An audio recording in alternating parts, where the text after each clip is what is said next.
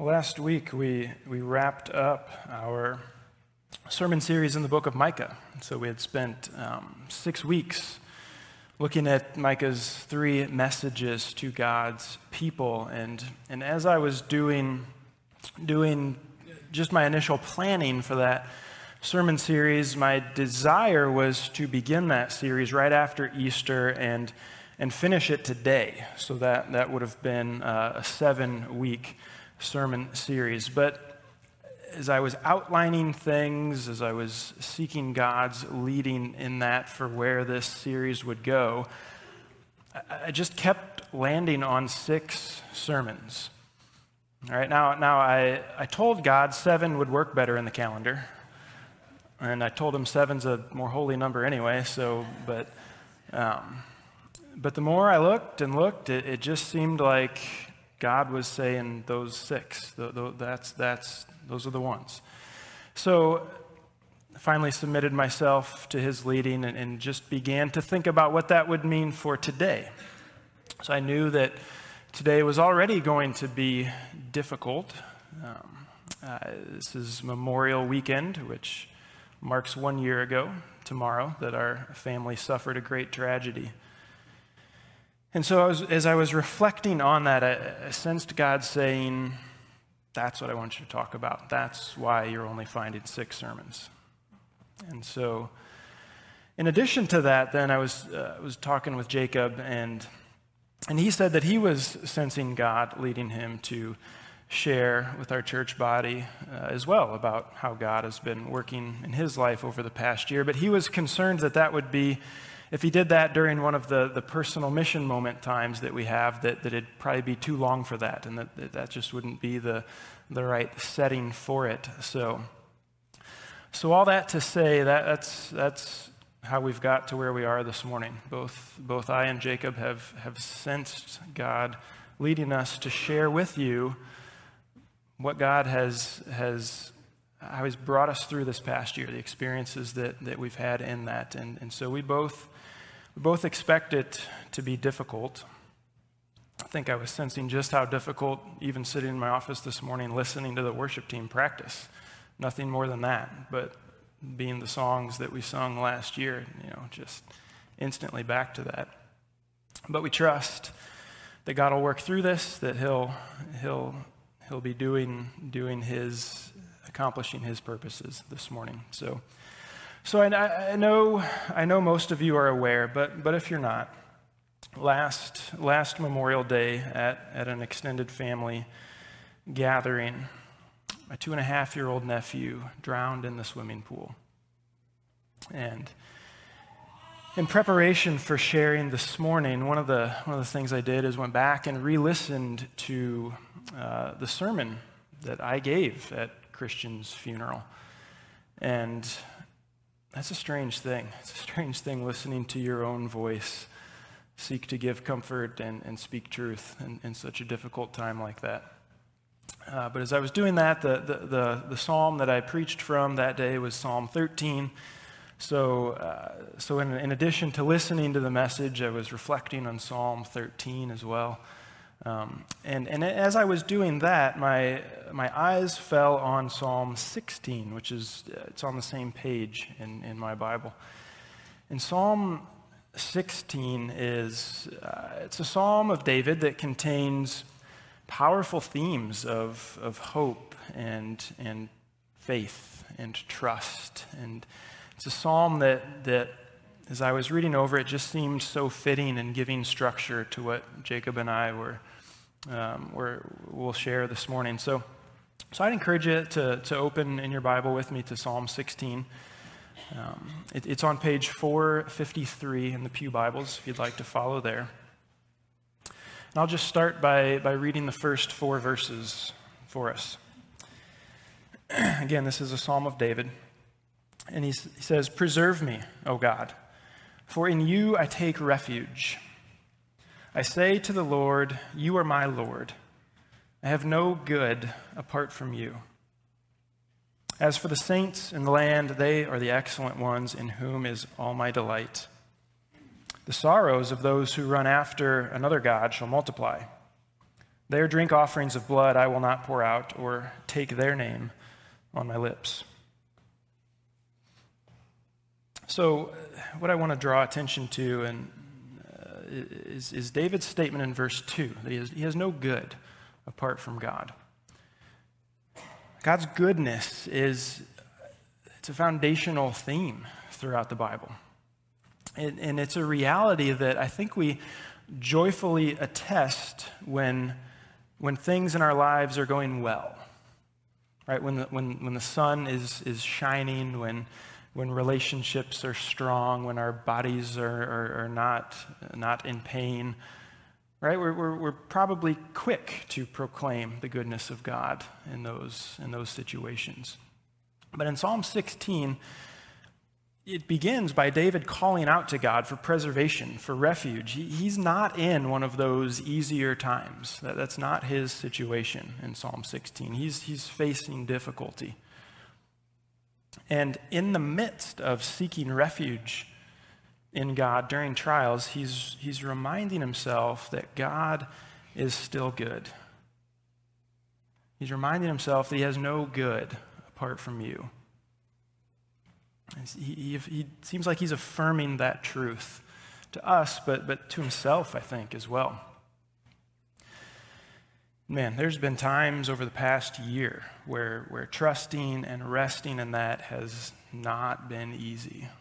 The goodness of God, the, the, the truth of, of God's character communi- communicated in the Bible just didn't always seem to line up with my circumstances, with our circumstances as a family. Maybe you can, you can look upon your own experience and, and echo that. And so, so I've had to wrestle with questions. And questions like how, how can God be good when, when a day of sweet fellowship as a family turns into an utter nightmare? I mean, uh, how can God be good in that? No. How, how can God be good when I've seared into my mind a picture of my sister filled with helplessness and anguish, kneeling at the beside her lifeless son? I mean, how's God good in that? I mean, how can God be good when I stand right here and, and preside over my two year old nephew's funeral? I mean, how can those questions, right? And then again, you, you can, I'm sure you can reflect on situations from your own life and, and insert your own details and ask similar questions. I mean, how, can God be good in the midst of that? When our, when our understanding of goodness seems to be validated by God, it's easy to say that he's good, right? It's easy to say he's good when, when what I receive from him I perceive to be good, right? And in those times it's easy. But quite often it's, it's, in, it's in those moments where God's good gifts in our life seem to stop or, or, or are taken away that, that we're forced to reflect upon what do, what do I truly desire above all else? right? Like, do I, do I desire God above all, or do I merely desire what I believe to be the good gifts that He gives, right? When, when, I, when what I receive from God doesn't feel good or doesn't make sense, do I still desire God above all else? I mean, those are those are tough questions, and that's, that's a question that we probably can't answer during the easier times of life, right? When, when what we are receiving feels good, we probably can't truly answer that question. But, but it's one that comes to the forefront in pain and suffering. Uh, it's, it's a question our family will grapple with again tomorrow when we, when we gather, minus one spunky, blue eyed three year old who's not there. you know, when you or I face trials and we don't feel like God is good, the message of Scripture is that His goodness remains nonetheless. It remains. And in fact, His goodness is amplified when He takes brokenness, when He takes suffering and redeems it and, and forms it into something good and precious. And that's there's ways we've seen that over the past year. And man, even in the midst of darkness, his goodness can shine through and does shine through in those ways. And, in, in God's sovereignty, whether I understand it or not, and it lately can feel like a lot more not, but in his sovereignty, God remains good, and, and he is bringing about an, an, an end result which is marked by incredible goodness. I mean, we've been singing about it in these songs that they're all looking ahead to what the, the final outcome of things is going to be. And man, there's goodness in that. And God is, in his purposes, is working toward that. He's sovereign in it.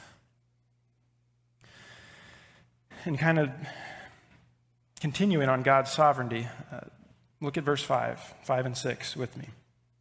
David goes on, he says, he says, The Lord is my chosen portion and my cup. You hold my lot. The lines have fallen for me in pleasant places. Indeed, I have a beautiful inheritance. It's quite the phrase he says there the Lord is my chosen portion. All throughout the Bible, there, there's, this, there's this tension regarding God's sovereignty and mankind's free will. Um, David speaks here about choosing God as his portion, right? He's speaking of a, of a choice that he's made. And yet, in Psalm 139, another psalm of David, he speaks about being knit together by God in his mother's womb, that, that, that his days were being written by God before any of them came to pass. So there's this, this paradoxical interaction taking place between God's sovereignty and mankind's free will. And, and, and David speaks about both of those things within the Psalms that he's written. And that, you know, that tension between sovereignty and human choice has been a tough one to navigate over the past year. Because there's nothing that happened last Memorial Day that, that was hidden from God's watchful eye or, or contrary to his purposes. He's sovereign in that. But, but along with that, I, I, I and, and I know every other adult family member that day, whether they were still there or had already gone home, has feelings of regret. We just do. We know God's sovereign, but, but there's still the, it's still, the, it's still those if onlys, right? For me, thoughts of, if only I'd seen Christian get into that pool, this wouldn't have happened. If, only I had been more up to date on my CPR training, this could have turned out differently, right? If only, if only, if only. And I, what we read in John 11, Martha and Mary, same thing. If only Jesus, you had been here, this, this wouldn't have happened, right? There's this, it's this tension I, I, I, hold fully to God's sovereignty, and yet I feel that if I had just done something differently, the outcome would have been different. And, and, and somehow those things are both right. somehow, right? Somehow those two things can and do work together. God's sovereignty in our world is total and, and it's complete, and, and nothing happens apart from his purposes. And at the same time, we, we freely make choices for ourselves, and our choices do have outcomes that are associated with them.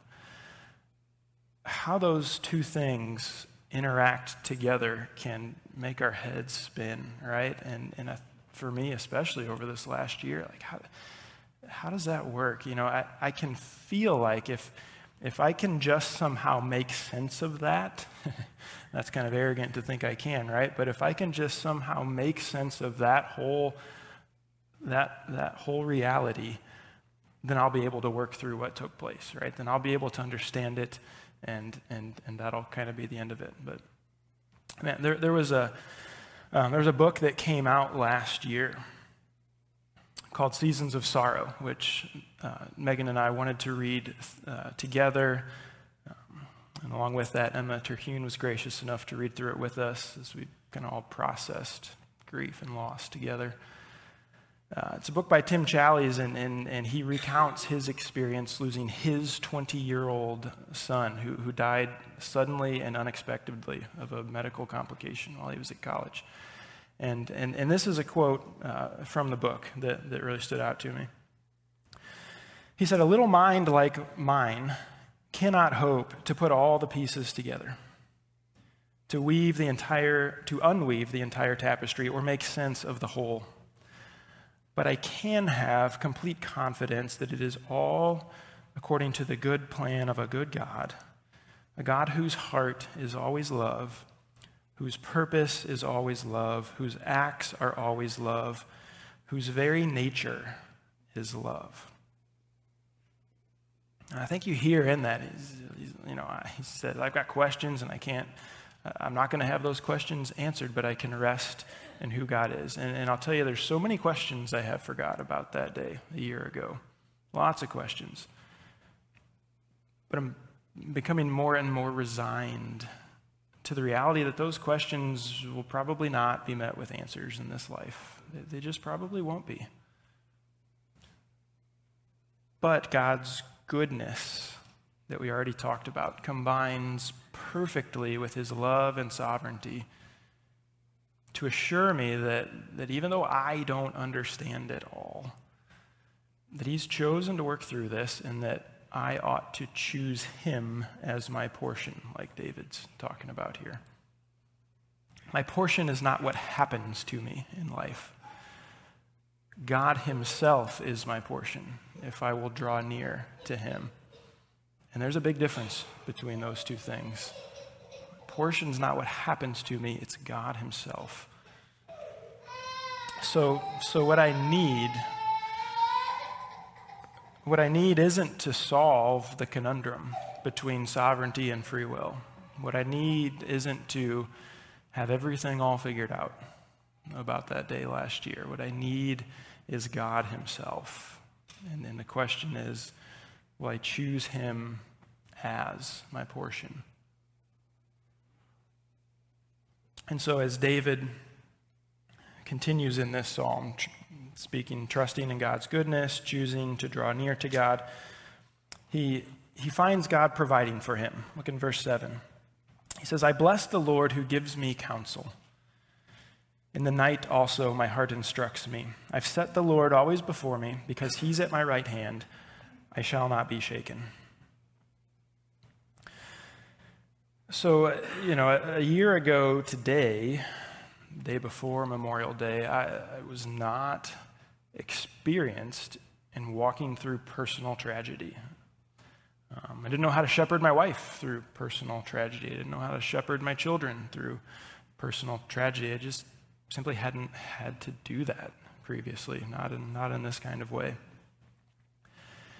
And I, not done it perfectly by any means, but I can stand here and I can testify to David's statement that God gives counsel God provides in that. He, that he is the foundation which cannot be shaken. Right? The, when walking the path of trials, the, the, there's all of these side paths that lead all of these different directions. There's, there's the path of bitterness that goes off that way. There's the path of, path of shame, the path of regret, path of anxiety, the path of despair. I mean, there's, there's all these paths that that reveal themselves to us. But when confronted with those options, God has proven faithful to provide the counsel needed to, to keep walking alongside Him rather than go those other, other paths. And, and that counsel has come in, in, in many different ways. It's come through His presence with me. Um, that counsel has, has come through His Word counsel has come through many of you as, as you've walked this path with us.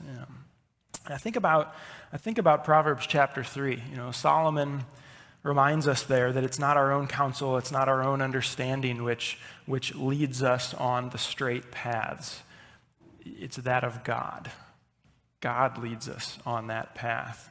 When trusting in God's counsel, the path will be straight. Now, can't hear easy. Doesn't say the path will be easy. That's, that's not promised to us. The, the straight path may not always lead us where we want to go, but it will lead us, it will lead me where God has for me to go. And where God has for me to go is where I want to be. Because that's the place where He is with me and where I cannot be shaken. That's, that's His promise on the path. Not that it's calm and gentle, and that there's never any sharp curves or steep climbs or anything like that, but that He's there with us. That's the promise of the straight path, that He's present walking, walking alongside of us.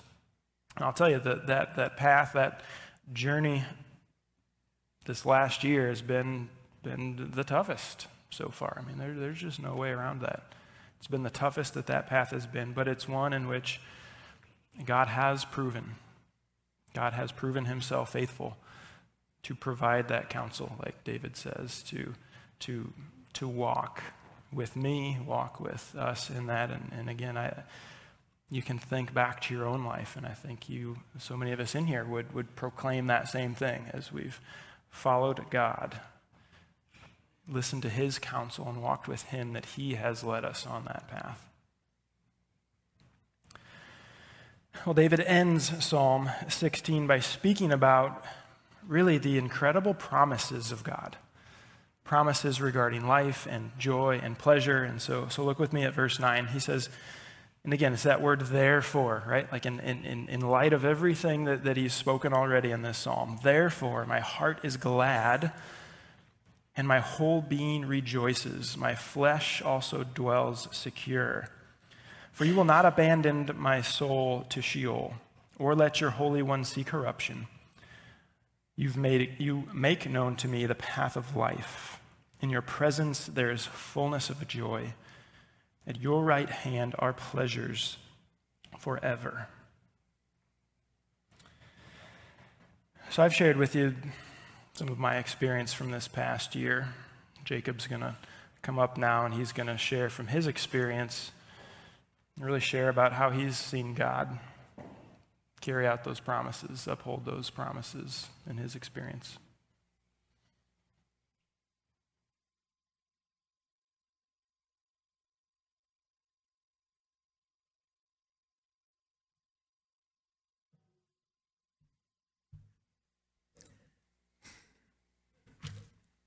Good morning. Let me let me pray before I, I begin. Lord, thank you for your promises. And I pray that you would just be in um, all of our lives here, Lord, in, in ways that we um, maybe haven't experienced yet, just uh, through understanding of how we go through suffering. I pray that you would just meet us and, and show yourself true as you uh, promised to. You are faithful. Thank you, Lord. Amen. Well, um, up, up here is not the most comfortable place uh, for me. Um, in my own preparation for today, and, and even just being an elder the last year in announcements, I've, I've determined that I'm in the right profession where I don't have to publicly speak very often. Um, and I'd probably feel more comfortable um, diffusing a gunfight often than being here. But here's where God's called me, so um, here I am today. Uh, I, it definitely makes you think often of how much effort and um, how much time pastors put into their preparation for a sermon to bring God's word to um, a body of believers. And I'm thankful for, for Aaron and, and Tim and their uh, dedication to that. I've greatly um, just enjoyed, even through tears, preparing um, what I'm here to say. Um, I've I've watched uh, God bring this message together, and, and it's been humbling. And I, hope that uh, overall, the, the pain that we've gone through and that many of you have experienced, and, and uh, we have different ones, we could go and, and list many here, um, that it leads you ultimately to uh, a similar point of just trusting in God and the enrichment that we can have collectively in that. God uniquely has challenged and uh, grown us through this hard time. uh, in our lives. Uh, it resonates, again, with many of you. This body specifically, I know, um, just supported us so immensely well and, and has, over the past, uh, done the same for others. I thank each of you for your part in the days, weeks, months, uh, and soon to be a year since we lost Christian. I start by saying that God has truly made our joy complete. We still face times of grief, but that doesn't return us to the place apart from the joys of God. The song that you listened to by Toby Mac, um, called Faithfully, has resonated with me personally in so many ways over the last year. And God is still faithful when I struggle now. If you had not heard it before, um, he wrote it after losing his son in 2019. The Sunday after we lost Christian last year has been one that I have cherished in my heart. I watched as each of you mourned with us. We hugged, we cried, and sat together longing to get answers from God and wondering why God did not give us a miracle. We've wondered that before. Why was the question that was just burning inside of me? It is in asking why that God met me last year, and I feel it appropriate to share the story with you all. This is the story of me wrestling with God in the days that immediately followed our two and a half year old son Christian's death last Memorial Day. As Sam and I lay in bed the morning after our first night home, after multiple nights in the hospital, which seemed to pass like a blur, but at the same time seemed to take an eternity. We both stared at the doorway, entering our bedroom, and longed to hear the pitter patter of feet we knew were Christians. And I had this ghost like image of Christian running around the corner to tell us that we needed to change his diaper or just wake us up with that adorable pacifier filled smile. I kept thinking, this must be a nightmare to wake up from. It was in that moment that I felt, felt God say, We need to talk.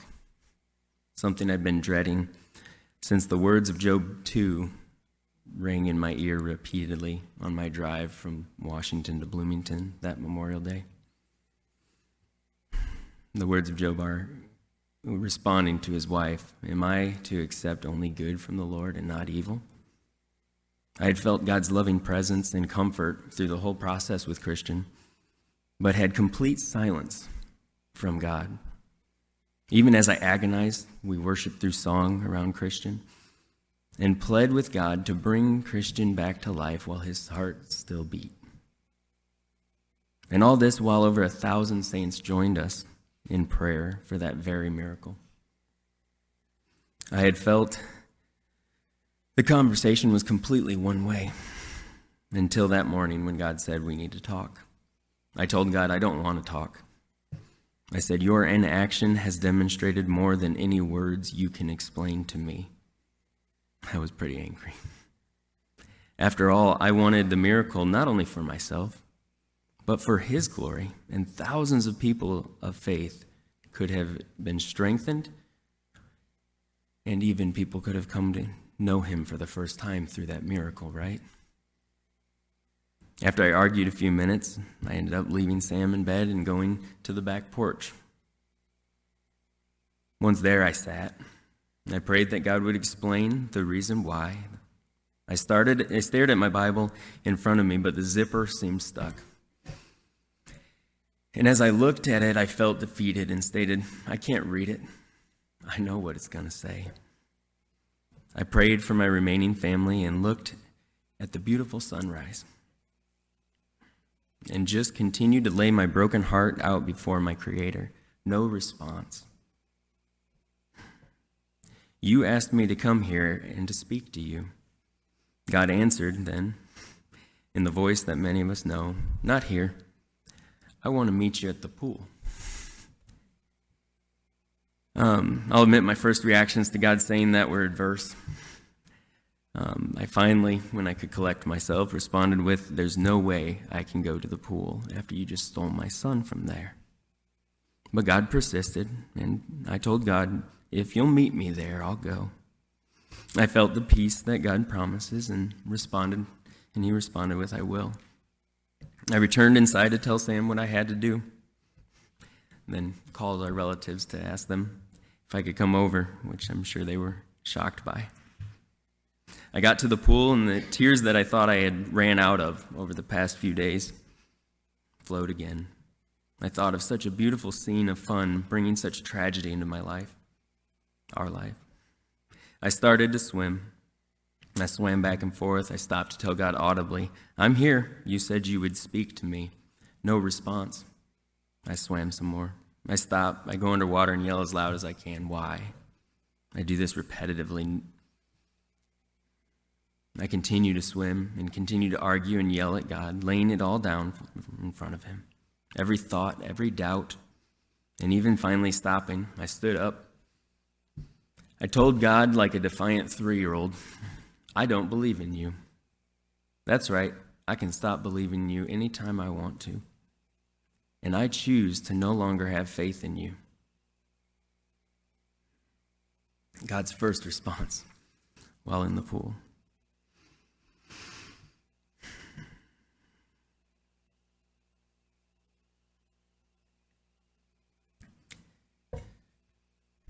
A loving, almost chuckle. It seemed, it seemed to me, Jacob, you can't do that. You know me and I know you. I wrestle with that for a few seconds and go back to swimming without responding. It was angry, ungraceful, slapping the water type of swimming, if I can even call my normal swimming graceful. I was angry. I couldn't, I couldn't do anything but take my anger out on the, the water that was all surrounding me. Finally, I stopped and dropped to my knees in the, the shallow end with my head just above the water, feeling absolutely defeated. I confessed to God. I said, You're correct. I can't reject you. I am convinced of nothing short of Jesus being the Son of God and my Savior. And I surrendered my anger. I said, Okay, I, I can't maintain this any longer. You know me, and I know you to be true and good and just. But if I know you and have faithfully, albeit clearly with much struggle, served you best I can, and with your help often above my own expectations, why can't you explain the reason why Christian had to die versus you saving him? Do you not owe me that? Again, like a child, I begin to barter with God. I won't even tell Sam or anyone else for the rest of my life that you told me. Just tell me why. Silence again, back to swimming, this time more peacefully. Back and forth I go until I got tired. Okay, if you won't answer me why, then please give me one word. I believe I deserve one single word from you to explain this situation. Immediately, without a pause, I'm not even convinced if it wasn't audibly, the response was trust. And I was back to defiance instantaneously.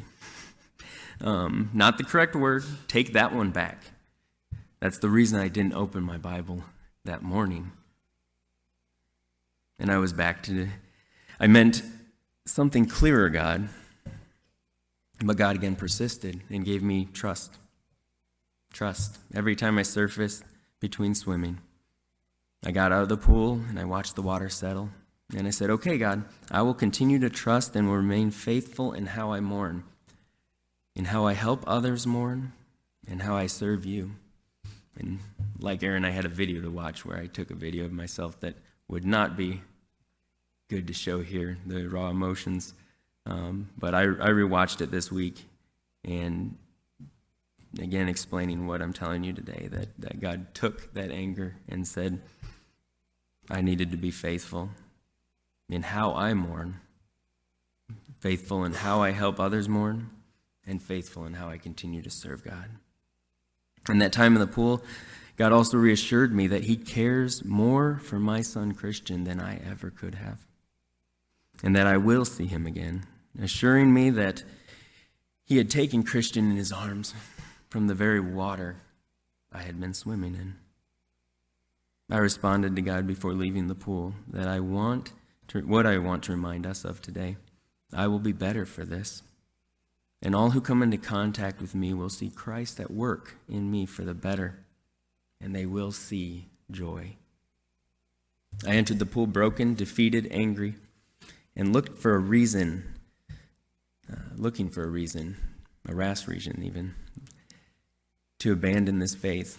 But I left the pool confident that God, that the God who spoke to me and told me to trust will faithfully meet the needs of myself and my family and all those who are hurting with us. I'd love to tell you that it all becomes perfect after that. But we know it is still a challenge, and God isn't even close to done working in us. But after a few months of continuing the process with God, I got back into His Word, and it was with new vigor that, in passion for Christ, that any of us get through pain similar to what I now understand and what we understand. Once back in God's Word, He led me to um, two different passages that I feel appropriate to share with you. James 1 2 says, Consider it pure joy, my brothers, whenever you face trials of many kinds, because you know that the testing of your faith develops perseverance, or produces perseverance. Let perseverance finish its work, so that you may be mature and complete, not lacking anything.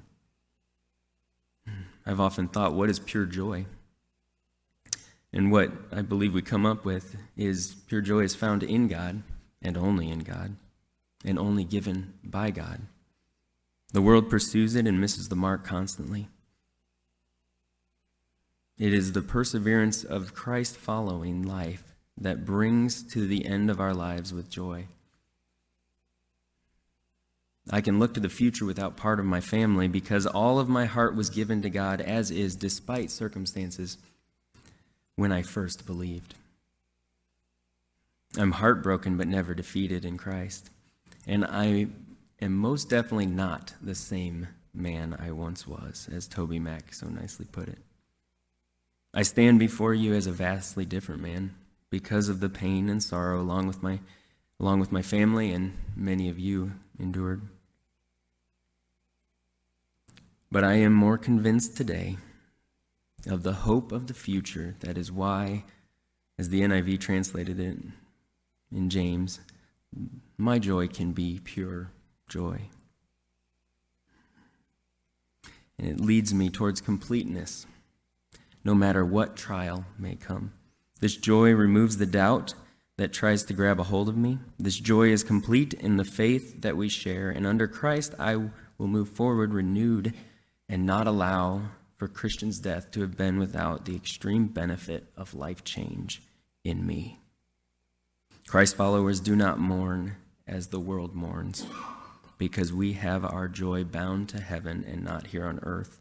Because of Christ and the joy he offers us, no person or relationship on earth maintains all our hope and joy apart from the person of Jesus, who thankfully defeated death once for all. Lastly, I'd like to discuss uh, just the perspective I have for the, the story of Lazarus. Um, clearly, it's a very well known story. We have songs that are sung about it. We know in the earlier verses before what uh, Pastor Tim read that um, Jesus stayed and let Mary, Martha, and all those mourning with them, with her, uh, suffer and question for n- numerous days why Jesus hadn't come to them. Jesus even says to his disciples, Lazarus is dead, and for your sake I am glad that I was not there, so that you may believe. I feel so much pain for Martha and Mary, knowing now what I know about those four days for them. They knew Jesus, they had seen him heal people.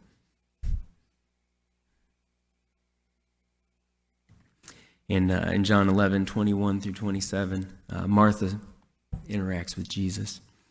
Martha said to Jesus, Lord, if you had been here, my brother would not have died. But even now I know that whatever you ask from God, God will give you. Jesus said to her, Your brother will rise again. I know that he will rise again in the resurrection on the last days. Jesus said to her, I am the resurrection and the life. Whoever believes in me, though he dies, yet shall he live. And everyone who lives and believes in me shall never die. Do you believe this? She said to him, Yes, Lord, I believe that you are the Christ.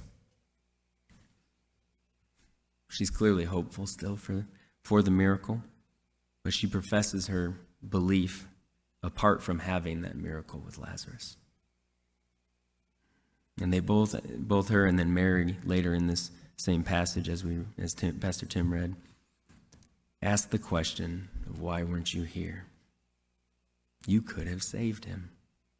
It seems similar to, to my question. I believe that Jesus could have saved Christian and anyone else we've lost as well. So Jesus' response to Martha is to turn her to the gospel, to himself. And Martha confesses him as the Christ. I pose Jesus' question to myself and, and also to you. Do we believe this? And if we do, do we let it change our reactions to hardship, even without a miracle? I am convinced, like Martha knew, that I will see Christian again in the future, along with others who have faithfully gone before us. I contend also that Martha displayed her faith here in a way that would have continued to follow Jesus even if he had not raised Lazarus from the grave. The application for me was I I continue just to be convinced of this in light of Scripture and now my experience also that we can know the pain of Mary and Martha during those days following Lazarus' death. We know the call of James to be true in considering it pure joy, God's joy, no matter what trials we face. And we must never be the same as a result of that knowledge. No matter the struggle, our God calls us to trust Him to give us this pure joy. We must trust even without the miracle we prayed for. We endure hardship differently, and we have an untapped reservoir of joy available to us. Jesus is not surprised by pain and suffering on earth, and it was not God's intention at creation. However, now that it's here, He has used it to change us and turn hearts to Him.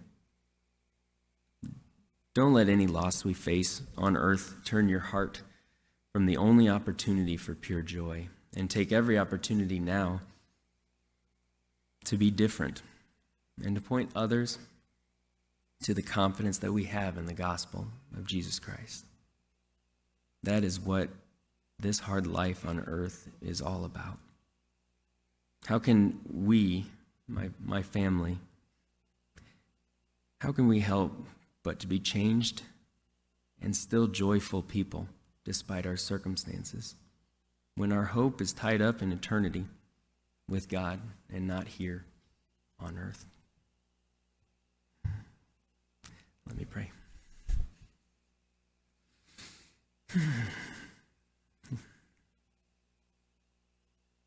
Lord, I thank you that you can handle any complaint we have for you and that you respond to us like Jesus said later, that he knows you hear him. I thank you for responding to us as a family, responding to our church body here through any griefs we have faced. I thank you for being big enough that we can put all of our hope and confidence in you, and we know you to be true and good. May you walk with us and may you lead us, and may we follow you through this life to eternity with you. In Jesus' name, amen.